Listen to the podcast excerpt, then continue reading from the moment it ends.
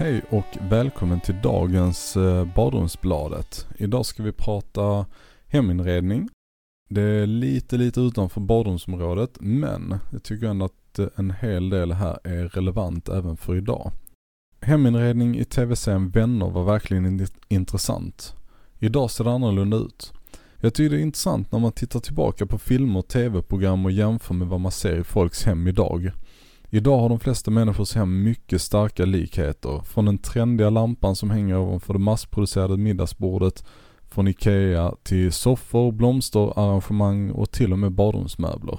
Det känns lite som att våra hem har tappat en del personlighet under de senaste decennierna.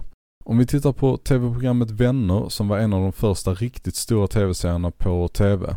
Då finns det några skarpa kontraster från idag i designvalen. Monica och Rachels lägenhet är levande i färger, särskilt när det gäller dekorationer och möbler. Monicas sovrum har lila väggar, ett färgval som inte är speciellt vanligt idag.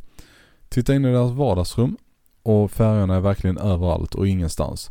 Från en djupgrön fotpall till andra kontrasterande djupa färger som blått och rött. Lägenheterna har en kombination av vintage-grejer, modern design och unika tillbehör. Mixen av alla stilar gav utrymmena en distinkt och en individualistisk känsla.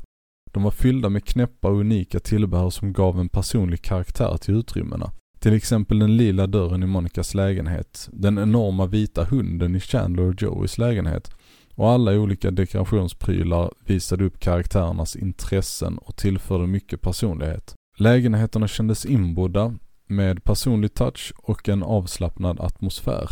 Lägenheterna var också designade för sociala interaktioner. Detta är något som är en mestadels bortglömd färdighet i dagens hem. Soffor på rad, alla vänner mot TVn, med en öppen layout som i vänner var konversationer lätta och naturliga.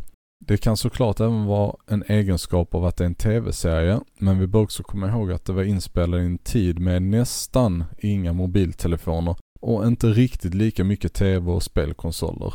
Eh, på 70-talet hade man dessutom regelrätta konversationshålor som hade som enda funktion att gynna samtal människor emellan. Det massproducerades såklart massor av saker i vänner-eran också. Det är inte det att jag har glömt bort det här grundläggande faktumet. Men om man tänker på var får du tag på billiga saker idag? De flesta skulle nog instinktivt säga IKEA eller någon liknande butik med massproducerade möbler. Om du frågade någon för 50 år sedan var man kan få tag på billiga grejer skulle nog de flesta svara typ loppis, second hand eller liknande ställen. Dessa är såklart relevanta även idag men problemet är att prisskillnaden är mycket mindre än den brukade vara. Second hand-handeln har tagits över till viss del av välbetalda hipsters i innerstaden som har drivit, av, drivit upp priserna. Loppis och second hand-prylar kunde man få för nästan ingenting medan nya möbler var betydligt dyrare. Idag är vissa av de färdiga möblerna nästan billigare än själva råvarorna som de tillverkas av. Eh, digitaliseringens era de senaste 50 åren har gjort det möjligt att tillverka alla tänkbara småsaker till en kostnad av nästan ingenting och skicka till kunden vart han eller hon än befinner sig inom 24 timmar. Sen har vi tillgänglighet för nya saker. Bilar var vanliga eh, redan för 50 år sedan, men är idag ännu vanligare. Detta ger människor möjlighet att ta sig längre och längre bort för att få tag på nya saker. Lägg där till internet, billig arbetskraft i länder i tredje världen, mobiltelefoner från vilka du kan beställa i stort sett vad du vill när som helst och en strid ström av reklam för nya grejer. Vi vet alla att annonser är det som driver en stor del av intäkterna online.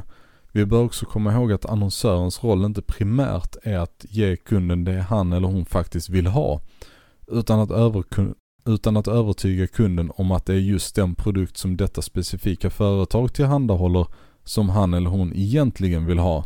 Vad detta betyder när annonsörerna blir bättre och bättre på att sälja saker är att fler och fler människor faller för annonserna och köper produkten som tillhandahålls. I takt med att fler och fler köper produkten kan företaget lägga mer och mer pengar på an annonser. Och det hela framhålls som ett sätt att personifiera hemmet inom ramarna för de produkter som företaget tillhandahåller alltså. Det har gjort, det har gjort nya produkter mer tillgängliga för en bredare publik samtidigt som synligheten och tillgängligheten för lokala second hand och vintagebutiker har minskat. Så hur ser framtiden ut för oss och våra hem? Såvida inte något mycket radikalt händer är det osannolikt att vi återvänder till tider som i vänner. Det kommer dock att förändras mot mer personlighet tror jag.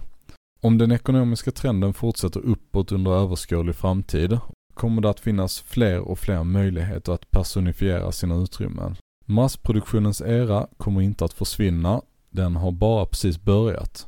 Om vi inte har en större civilisationshotande katastrof. Det kommer dock att snabbt förändras och anpassas till de nya verktyg som snart står till vårt förfogande. 3D-printade möbler kommer troligtvis bli en stor grej i framtiden, där man beskriver de möbler man vill ha med ord, till en chatbot kanske, och får dem producerade till liten eller ingen extra kostnad. Denna teknik är redan här, men den är fortfarande något för långsam och inte helt redo för massanvändning ännu. Det kommer såklart alltid finnas lokala hantverkare som skapar unika handgjorda föremål. Men dessa föremål kommer sannolikt att bli betydligt dyrare i förhållande till de massproducerade föremålen med tiden. Tack för att ni lyssnade på dagens artikel. Vill ni läsa och se lite bilder och hitta länkar och sånt så hittar ni det på badrumsbladet.se. Och glöm inte signa upp för nyhetsbrevet på samma sida. Tack för mig så hörs vi nästa gång. Hej!